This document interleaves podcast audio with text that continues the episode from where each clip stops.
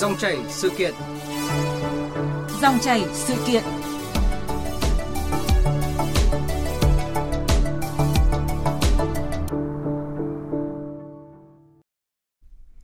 Thưa quý vị, thưa các bạn, cuộc họp về chính sách à, tài khóa, chính sách tiền tệ, kinh tế vĩ mô cuối năm 2022 và đầu năm 2023 vừa qua, Thủ tướng Phạm Minh Chính đánh giá thị trường chứng khoán có tín hiệu tích cực trở lại khi tuần qua VN Index tăng hơn 100 điểm, thị trường trái phiếu doanh nghiệp còn rất nhiều khó khăn nhưng đã định hình được các công việc cùng doanh nghiệp, nhà đầu tư giải quyết với tinh thần lợi ích hài hòa, rủi ro chia sẻ.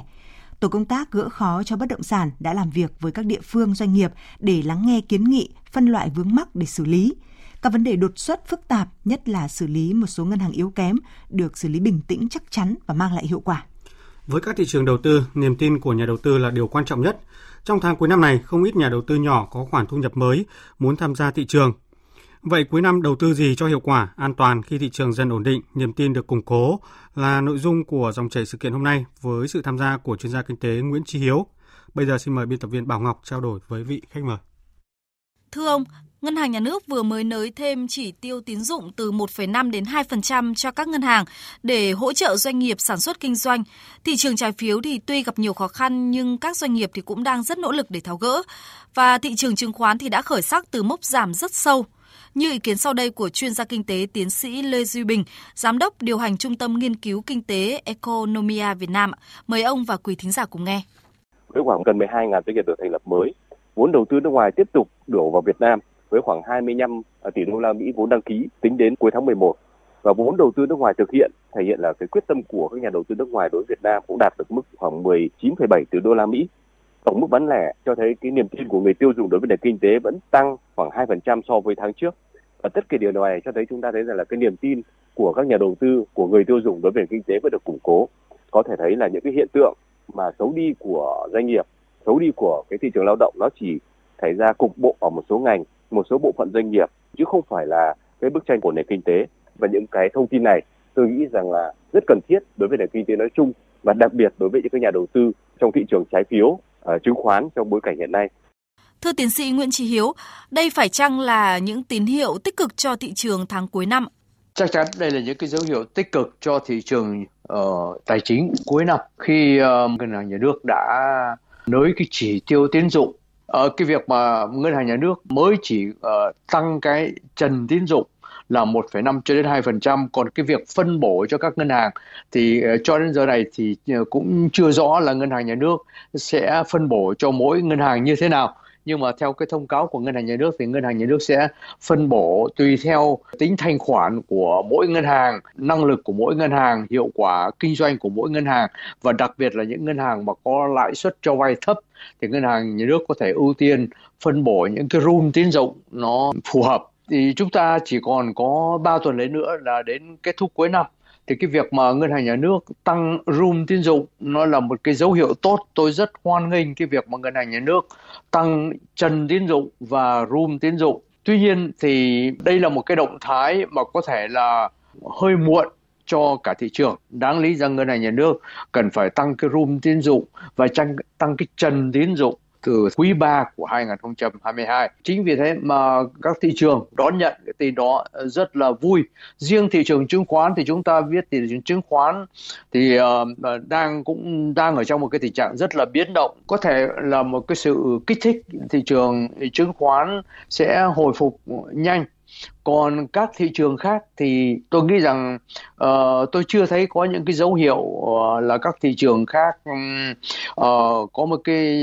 tín hiệu tích cực trong cái việc phục hồi uh, bao gồm chẳng hạn như thị trường trái phiếu hoặc là thị trường bất động sản và những cái thị trường tài chính khác thì tôi chưa thấy có một cái dấu hiệu rõ rệt. À, vậy với bối cảnh hiện nay à, nhiều ý kiến cũng cho rằng là nền kinh tế vĩ mô Việt Nam thì cũng đã dần ổn định nhưng mà vi mô thì vẫn còn nhiều điều bất ổn. Ông bình luận gì về vấn đề này ạ? Tôi đồng ý với cái quan điểm đó. Về mặt vĩ mô thì chúng ta thấy rằng uh, hai cái chỉ số mà có thể năm nay chúng ta đạt được như là đã kế hoạch tăng trưởng GDP. Tôi nghĩ rằng năm nay uh, tăng trưởng GDP có lẽ ở mức tối thiểu cũng phải là 6% và chúng ta vẫn kiểm soát được lạm phát quanh mức 4%. Với hai cái chỉ tiêu đó thì có thể nói nền kinh tế vĩ mô của chúng ta dầu là có những cái điều rất khó khăn từ thế giới bên ngoài, nhưng mà vẫn giữ được cái tình trạng ổn định trong năm nay. Tuy nhiên phải nhìn nhận rằng những cái yếu tố tác động ở bên ngoài từ thị trường thế giới, ở bên ngoài từ cái việc mà Mỹ tăng lãi suất 6 lần trong năm nay và 4 lần cuối cùng tăng đến mức rất cao là 0,75% và có thể giữa tháng 12 này sẽ tăng một lần nữa đâu đó ở, ở khoảng 0,5%. Thì tất cả những cái lần tăng lãi suất như thế nó tác động đến thị trường tài chính thế giới và riêng uh, Việt Nam rất là mạnh. Nó bắt buộc chúng ta đã phải điều chỉnh uh, lãi suất Uh, như chúng ta biết rằng ngân hàng nhà nước đã điều chỉnh lãi suất hai lần trong năm nay và đồng thời nữa nới rộng cái tỷ lệ giao dịch ngoại hối cũng uh, từ 3% cho đến 5%. Có nghĩa là chúng ta bị động và phải điều chỉnh uh, một số những cái chỉ tiêu cũng như là những cái chính sách tiền tệ của chúng ta để phù hợp với lại tình trạng mới, môi trường mới của nền kinh tế thế giới. Về phía vi mô thì rõ ràng là có rất nhiều những điều bất ổn một trong những cái điều bất ổn đó chúng ta thấy là ngay là cái thị trường trái phiếu đấy ờ, trong năm nay thì có những cái vụ đại án đang đi vào điều tra và đã gây ra một cái sự mất lòng tin của các nhà đầu tư trên thị trường trái phiếu và có thể nói là từ tháng 10 thị trường trái phiếu đã đóng băng, tại vì các nhà đầu tư họ cũng không dám ờ, đầu tư vào các trái phiếu doanh nghiệp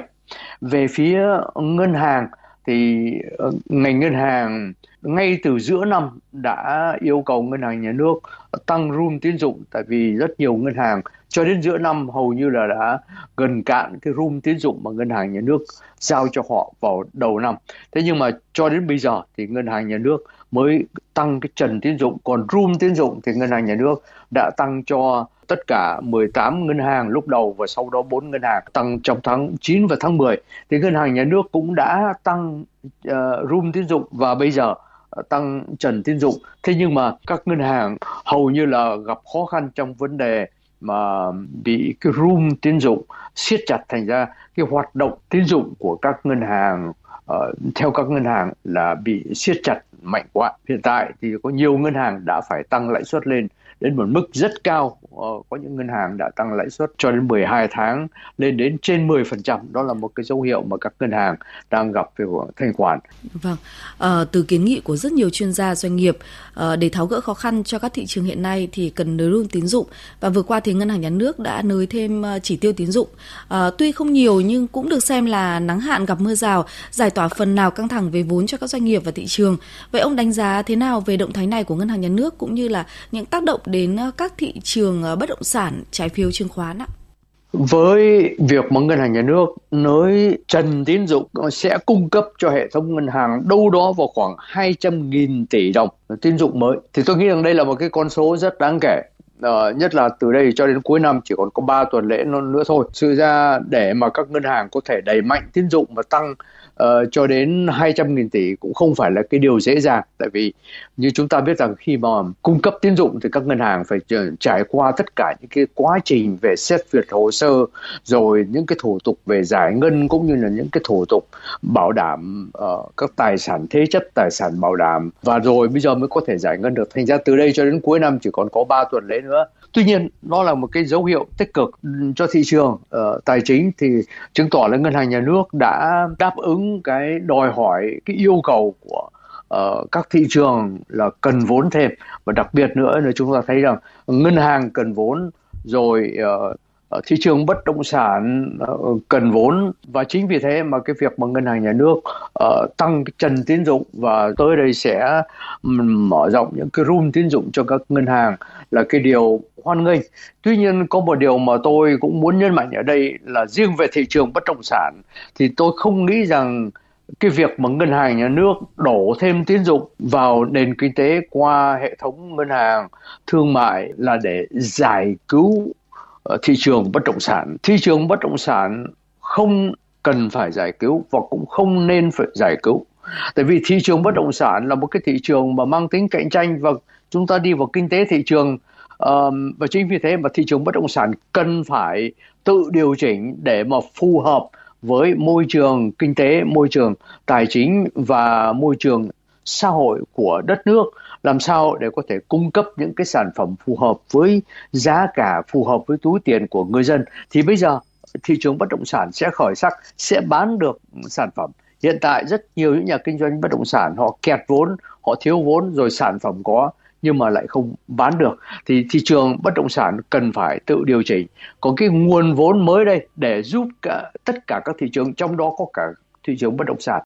sau khoảng thời gian có thể nói là khủng hoảng ở tất cả các thị trường đầu tư thì đến thời điểm cuối năm này nhiều nhà đầu tư băn khoăn là liệu đã nên gia nhập vào thị trường chứng khoán, bất động sản, trái phiếu hay chưa? Mời ông cùng quý vị thính giả nghe những thông tin sau đây. Sóng gió liên tục bùa vây thị trường, Tuần trước VN Index tăng hơn 100 điểm nhưng đầu tuần này lại có phiên giảm đến hơn 40 điểm. Những nhịp giảm sâu của thị trường cũng đồng thời thổi bay toàn bộ thành quả đạt được trước đó. Thậm chí nhiều nhà đầu tư âm vốn nặng nề. Tài khoản giảm tới 50-80% giá trị. Hai lần khác chứng kiến thị trường về vùng định giá dưới 10 này là năm 2008 và 2012. Sau đấy đều là những giai đoạn tăng mạnh của chỉ số và nhiều cổ phiếu. Vậy định giá sắp tới còn có thể hấp dẫn hơn được nữa không? Theo nhiều thành viên thị trường lâu năm, khi nhiều hàng hóa tốt đã vào đợt khuyến mại sâu, đây đang là lúc để quan sát, nghiên cứu, chuẩn bị nguồn lực, thậm chí là tích sản dần với nhà đầu tư dài hạn. Ông Phạm Lưu Hưng, chuyên gia chứng khoán công ty cổ phần chứng khoán SSI cho rằng Thông thường thì sẽ không có ai khuyến nghị là bỏ hết tất cả trứng vào một giỏ thậm chí là còn full margin nó nữa thì các bạn sẽ phải chấp nhận một cái mức độ rủi ro rất lớn mà nhiều khi chúng ta sẽ có một ngành rất là tốt nhưng mà một cổ phiếu cụ thể thì nó lại không diễn biến đúng theo cái vấn đề của ngành đó. Đối với một nhà đầu tư cá nhân thì cũng không cần phải mua quá nhiều nhưng tôi ít nhất là danh mục phải có 4 năm cổ phiếu chứ đừng nên là một. Theo các chuyên gia, đầu tư tích sản cần đi cùng một kế hoạch giải ngân phù hợp, hạn chế tất tay bỏ trứng chung một giỏ. Việc dành ra một số tiền cố định để đầu tư theo một kế hoạch định kỳ, bất chấp giá cổ phiếu có lên hay xuống cũng là một phương pháp có thể tham khảo. Ông Vũ Đức Nam, nhà sáng lập ART Investor cho biết. Đầu tiên là phải phân bổ được tài sản, sau đó mình mới lựa chọn danh mục. Thông thường mỗi người ấy sẽ đầu tư vào kênh chứng khoán nó chỉ dao động trong khoảng là 10 đến 20% tổng tài sản của mình. Thì biến động thị trường mà nó có danh mục của mình có rơi có 50% ấy, thì thực ra cái bức tranh chung tài sản chung của mình cũng chỉ mất có khoảng 5 đến 10%. Vẫn có nhiều nhà đầu tư coi thời điểm này là cơ hội để đầu tư dài hạn, đặt niềm tin vào thị trường chứng khoán Việt Nam. Những ai nếu đã xác định đi đường dài với chứng khoán cần có sự kiên nhẫn, tránh tâm lý đi theo đám đông. Thưa ông, ông có đồng tình với những nhận định vừa rồi của các chuyên gia kinh tế và ông có lời khuyên gì cho các nhà đầu tư ở thời điểm này? Nếu mà chúng ta uh, tập trung vào ba thị trường, thị trường chứng khoán, thị trường bất động sản và thị trường trái phiếu và câu hỏi là có nên đầu tư vào ba thị trường đó không thì trước nhất là tôi về thị trường trái phiếu thì tôi khuyên các nhà đầu tư nên rất rất cẩn thận. Chỉ nhiên là có những nhà phát hành, những nhà phát hành trái phiếu làm ăn rất là hiệu quả, họ có báo cáo tài chính và có những nhà ờ, phát hành có xếp hạng tín nhiệm. Nhưng mà tôi nghĩ rằng nói chung thì các nhà đầu tư còn hết sức là dè dặt và tôi nghĩ rằng nên dè dặt để cho thị trường trái phiếu tự điều chỉnh lại. Và sang đầu năm thì chúng ta sẽ nhìn thấy thị trường trái phiếu. Nếu mà tạo được sự ổn định thì bây giờ mới nên đầu tư. Về thị trường uh, chứng khoán tôi có thể dùng một cái từ roller coaster là cái trò chơi mà đi xe ở trong các uh, công viên giải trí nó lên nó xuống rất nhanh. Thế thì hiện tại thị trường chứng khoán cũng còn đang ở trong cái sự bất ổn. Thành ra tôi nghĩ rằng thị trường chứng khoán cũng là cái thị trường hiện tại đang có những cái biến động. Tuy nhiên trong bất cứ cái uh, thị trường nào cũng vậy nhà đầu tư cần phải khôn ngoan để thứ nhất là tránh một cái quyết định mà nó vội vã quá. Chẳng hạn như thấy rằng tất cả đang bán cổ phiếu uh, mình cũng vội vàng mình bán cổ phiếu uh, trong một cái tư thế là uh, trạng thái bày đàn chứ không phải do những cái kế hoạch uh, phân tích rủi ro một cách chính xác. Nên ra tôi khuyên các nhà đầu tư nên bình tâm để mà không lao vào không đi vào trong một cái trạng thái là hoảng loạn. Những nhà phát hành cổ phiếu nào mà báo cáo tài chính của họ tết năm vừa rồi họ có lợi nhuận và trong tương lai họ có uh, làm ăn hiệu quả thì những cái cổ phiếu đó là những cái cổ phiếu mà nên đầu tư mặc dầu có thể tại thời điểm này nó xuống là tại vì thị, nói chung thị trường chứng khoán kéo giá cổ phiếu xuống. Nhưng mà nếu mà là những cái cổ phiếu mà có tương lai tốt có tiềm năng tốt thì nên mua vào đặc biệt là tại thời điểm này nếu mà giá của nó đang rẻ. À, một điều quan trọng như chúng ta biết rằng nên uh, các tất cả các nhà đầu tư về cổ phiếu nên uh, quan sát nên nghiên cứu những cái chỉ số chẳng hạn như chỉ số P uh, trên E uh, price trên earnings rồi những cái uh, chỉ số như là market value chia cho book value. Và đặc biệt nữa là nên nghiên cứu cái dòng tiền của những cái nhà phát hành, cái dòng tiền của họ, dòng tiền ra vào như thế nào. Họ có đủ khả năng để trả nợ, họ có đủ khả năng để mà um, hoạt động hay không. Thì đó là những cái điều mà tôi nghĩ rằng các nhà đầu tư chắc chắn là đang quan tâm và nên tập trung vào những cái điểm đó về thị trường bất động sản thì tôi nghĩ rằng rất nhiều người hiện tại đang ở trong cái trạng thái là chờ đợi giá xuống tiếp tục để mà mua vào. Thì tôi nghĩ rằng ở đó có thể là những cái quyết định khôn ngoan. Là tại vì tôi nhìn thấy thị trường bất động sản trong những cái năm vừa qua uh, giá lên rất cao. Một vài vị trí trên đất nước có những cái giá bất động sản ngang bằng với những cái nước phát triển. Trong khi mà GDP đầu người của Việt Nam mới chỉ ở mức 4.000 đô la một người, một đầu người là một cái mức mà thấp trên thế giới trong khi giá bất động sản tại một vài điểm Hà Nội, thành phố Hồ Chí Minh có những cái giá ngang ngửa với Singapore hoặc là Hồng Kông thậm chí còn cao hơn những cái giá ở Hồng Kông và Singapore nữa. Đây là cái điều mà không thực tế. Có nghĩa rằng các nhà kinh doanh bất động sản đã đưa ra những cái sản phẩm không phù hợp với túi tiền của người Việt Nam. Thành ra có thể trong thời gian sắp tới là thị trường bất động sản nó tiếp tục điều chỉnh để hạ giá thì các nhà kinh doanh bất động sản hoặc là những người nào mà muốn mua bất động sản tôi nghĩ rằng có thể uh, chờ thêm một thời gian nữa để xem tình hình nó biến động như thế nào đặc biệt là về vấn đề giá cả để có một cái quyết định nó phù hợp. Vâng, vậy nếu có nhu cầu muốn đầu tư thì cách thức đầu tư phân bổ tài sản thế nào cho an toàn hiệu quả với những nhà đầu tư nhỏ chưa có nhiều kinh nghiệm ạ, thưa ông? Trước nhất ạ, um, khi mà nói đến đầu tư như thế nào thì chúng ta cần phải có một cái mục tiêu đầu tư. Trong đầu tư có ba mục tiêu lớn nhất. Cái mục tiêu thứ nhất là đầu tư vào đâu là phải có tính an toàn. Tức là mình đầu tư vào đâu mà cái độ rủi ro của nó có thể tính toán được để không bị mất vốn. Cái chỉ, chỉ tiêu thứ hai hoặc là cái mục đích thứ hai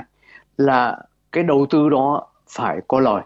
còn những mà đầu tư nào mà không có lời thì dĩ nhiên là chúng ta sẽ loại bỏ. Và cái chỉ tiêu thứ ba là cái đầu tư đó phải có tính thanh khoản. Tức là chúng ta đầu tư vào một cái tài sản nào đó mà khi mà chúng ta chuyển ra tiền mặt, chúng ta có thể dễ dàng chuyển ra tiền mặt. Chẳng hạn như đầu tư vào những cái sổ tiết kiệm của ngân hàng là những cái loại đầu tư dễ dàng chuyển ra tiền mặt khi mà mình cần đến, mình có thể tới ngân hàng rút tiền ra được. Thành ra với ba chỉ tiêu như thế, tôi nhắc lại, thứ nhất là an toàn vốn. Cái chỉ tiêu thứ hai là phải có lợi nhuận và cái chỉ tiêu thứ ba là có tính thanh khoản. Thì với ba chỉ tiêu như thế, nó tùy thuộc vào tôi là người đầu tư, tôi ở hạng tuổi nào, tôi trẻ tuổi hoặc là tôi trung niên hoặc là tôi về già. Thì với ba hạng tuổi như thế, thì với những người có tuổi tuổi cao, thì dĩ nhiên là cái việc mà an toàn vốn, cái mục tiêu an toàn vốn là phải hàng đầu tại vì có thể họ phải cần tiền hoặc là uh, có thể uh, cần tiền để chi chữa bệnh hoặc là thu nhập của họ tương đối là hạn chế. Thành ra đầu tư vào cái chỗ nào mà không an toàn thì các vị cao tuổi nên tránh. Thế nhưng mà đối với các người trẻ thì có thể quan tâm đến vấn đề lợi nhuận hơn hoặc là vấn đề mà tăng trưởng cái tài sản của họ. Thành ra uh, họ sẵn sàng mà hy sinh cái tính um, an toàn uh, để mà có thể đầu tư vào những cái gì sinh lời cao hơn. Ờ, còn với những, những người ở hạng tuổi trung bình 30 tuổi cho đến 50 tuổi thì với những người đó thì có thể phân bổ cái tài sản đầu tư của mình uh, cho ba cái chỉ tiêu đó một phần bỏ vào một cái tài sản đầu tư nào rất là an toàn không mất vốn một phần bỏ vào cái loại đầu tư nào nó sinh lời cao và một phần bỏ vào cái đầu tư nào nó có tính thanh khoản, chuyển ra tiền nhanh chóng. Và với những người trung niên thì có thể phân bổ ra một phần ba cho mục tiêu này, một phần ba cho mục tiêu kia và một phần ba cho mục tiêu ờ, chót. Thành ra nó tùy vào cái hạng tuổi. Nếu mà chúng ta có ừ, một cái số tiền chỉ có vài chục triệu cho đến vài trăm triệu thì chúng ta không thể nào đầu tư những cái tài sản lớn như là bất động sản hoặc là chứng khoán. Có lẽ tiền gửi ngân hàng là cái chỗ an toàn nhất còn nếu mà chúng ta có những số tiền từ 10 tỷ cho đến 100 tỷ thì bây giờ chúng ta nên phân bổ ra cho nhiều hạng mục, cho nhiều mục đích. Và cái trong từ uh, chuyên môn đó gọi là phân bổ rủi ro. Tức là chúng ta phân bổ ra nhiều cái tài sản đầu tư. Với mỗi tài sản có một cái độ rủi ro riêng. Và chúng ta phải ngồi tính toán. Nếu mà chúng ta là những cái nhà chuyên môn thì chúng ta có thể dùng những cái phương pháp chẳng hạn như gọi là Monte Carlo rồi có những cái ờ, phương pháp phân bổ rủi ro để mà có tính xác suất. Là cái phần này thì có thể dễ rủi ro, nhưng mà phải lợi nhuận cao. Phần kia thì cái tính rủi ro rất thấp, rất an toàn, nhưng mà lợi nhuận của nó cũng rất thấp để đến cuối cùng mình có một cái um, phương pháp luận chặt chẽ và một cái phương án đầu tư chặt chẽ, an toàn và hiệu quả. Vâng, vậy ông có lời khuyên gì cho các nhà đầu tư vẫn bị uh, mắc kẹt uh, khi mua chứng khoán ở thời điểm đỉnh, mua ở giá cao hay là trái phiếu thì chưa đến hạn nhận được thanh toán hay là bất động sản hiện nay thì không bán được ạ? Trước nhất là về chứng khoán thì uh, tất cả các nhà đầu tư cần phải có một cái kỷ luật, đầu tư. Nên có một cái điểm chốt lời và cái điểm ờ, cắt lỗ. Cái điểm ờ, cắt lỗ là nếu mà chúng ta có một cái ờ, số lượng chứng khoán nào đó mà chứng khoán nó đang ở trong cái tình trạng đang rơi đang suy giảm, thì chúng ta cần phải có quyết định một cái điểm nào bán chứng khoán ra để mà cắt lỗ. Tức là mình chấp nhận cái cái lỗ. Tại vì có thể sau cái điểm đó, chứng khoán tiếp tục rơi và chúng ta chưa biết chừng nào mà chứng khoán chạm đáy. Thành ra nên có những cái điểm cắt lỗ như thế. Rồi cũng như là cái điểm mà ờ, chốt lời khi mà chứng khoán nó lên, thì tới một cái điểm nào đó là chúng ta bán chứng khoán ra để mà kiếm lời. Tại vì chúng ta mua thì chúng ta đã mua với giá thấp. Khi mà chứng khoán lên với một cái giá nào đó, thì tới một cái điểm nào đó là chúng ta quyết định bán, là bán không đợi chứng khoán nó tiếp tục tại vì có nhiều người có lòng tham cứ đợi chứng khoán nó lên tiếp tục nó lên nữa mình chưa biết là nó lên chừng nào mà tại sao mình vội bán nhưng mà khi mà vừa uh, mới muốn bán nhưng mà chưa kịp bán thì giá chứng khoán lại xuống rồi. Về thị trường trái phiếu thì tôi hiểu rằng hiện tại thì tất cả các nhà đầu tư thị trường trái phiếu đều rất lo lắng tài sản của mình. Thì cái mà tôi khuyên tất cả các nhà đầu tư, đặc biệt là các nhà đầu tư với các nhà phát hành trái phiếu mà đang trong vòng điều tra đó là các trái chủ, các nhà đầu tư đó nên tiếp xúc ngay với các nhà đại diện pháp lý cho mình. Tại vì theo các nghị định về phát hành trái phiếu um, đều có cái điều khoản là um, các nhà đầu tư có một người đại diện pháp lý cho mình Ờ, để mà có thể kiểm tra ờ, giám sát trái phiếu của mình đang được ờ, xử lý như thế nào, phát hành có tuân thủ những cái cam kết mà đã cam kết với các trái chủ, các nhà đầu tư hay không. Thế thì nên liên lạc ngay với lại các nhà các người đại diện pháp lý của mình để hỏi xem cái tình trạng mà trái phiếu của mình đang ở đâu, có cách nào để mà có thể thương thảo với lại các nhà phát hành để xem là chừng nào họ có thể trả nợ cho mình. Rồi về vấn đề bất động sản thì tôi nghĩ rằng tại thời điểm này thì cũng đã có rất nhiều những ờ, dự án và những nhà kinh doanh bất động sản bán bất động sản với một cái giá chiết khấu ờ, rất là thấp thì tôi nghĩ rằng với những cái địa điểm tốt và với cái giá nó phù hợp thì đây là những cái có thể là những cái deal những cái giao dịch uh, thuận lợi cho các nhà đầu tư các nhà đầu tư uh, nên xem xét tôi biết rằng hiện tại các nhà đầu tư có rất nhiều nhà đầu tư đứng qua một bên và đang chờ xem là thị trường biến động như thế nào xem giá có tiếp tục giảm hay không. Nhưng mà uh, chúng ta trong đầu tư đó thì dĩ nhiên là chúng ta được thúc đẩy bởi cái uh, tham vọng của chúng ta là chúng ta mua giá càng rẻ càng tốt tốt. Thế nhưng mà chúng ta không thể nào biết được cái đáy của các giá cả thị trường bất động sản nó ở đâu đâu. Thành ra khi mà mình thấy nó phù hợp phù hợp với túi tiền của mình phù hợp với thị trường nó phù hợp với lại cái mục đích sử dụng hoặc là chúng ta ở trong cái bất động sản mà chúng ta mua hoặc là chúng ta sử dụng ở một tài sản đầu tư thì ờ, nếu mà nó phù hợp thì đây là cái thời điểm mua vào chứ không đợi Vâng, xin trân trọng cảm ơn tiến sĩ Nguyễn Trí Hiếu đã tham gia chương trình. Thưa quý vị và các bạn, các chuyên gia cũng dự báo là năm 2023 với những rủi ro đã được nhận diện nên khả năng thị trường sẽ có diễn biến ổn định hơn so với năm 2022. Các yếu tố sẽ hỗ trợ tích cực tới triển vọng thị trường năm tới như là áp lực đồng đô la Mỹ tăng giá giảm bớt, từ đó giảm áp lực lên tỷ giá, mặt bằng lãi suất trong nước và tiến tới có dư địa để xem xét về room tín dụng cho các doanh nghiệp và một số yếu tố dài hạn khác và kỳ vọng có những chính sách của chính phủ ngay từ đầu năm 2023 để có thể tháo gỡ những khó khăn hiện nay. Về thanh khoản của thị trường thì mặc dù sẽ tiếp tục suy giảm trong ngắn hạn, nhưng dòng tiền từ các nhà đầu tư cá nhân thì sẽ nhanh chóng quay lại khi thị trường tăng điểm trở lại và xuất hiện nhiều cơ hội hơn. Quý vị và các bạn vừa nghe dòng chảy sự kiện với những thông tin hữu ích cho các nhà đầu tư vào thời điểm cuối năm khi thị trường có dấu hiệu ổn định trở lại.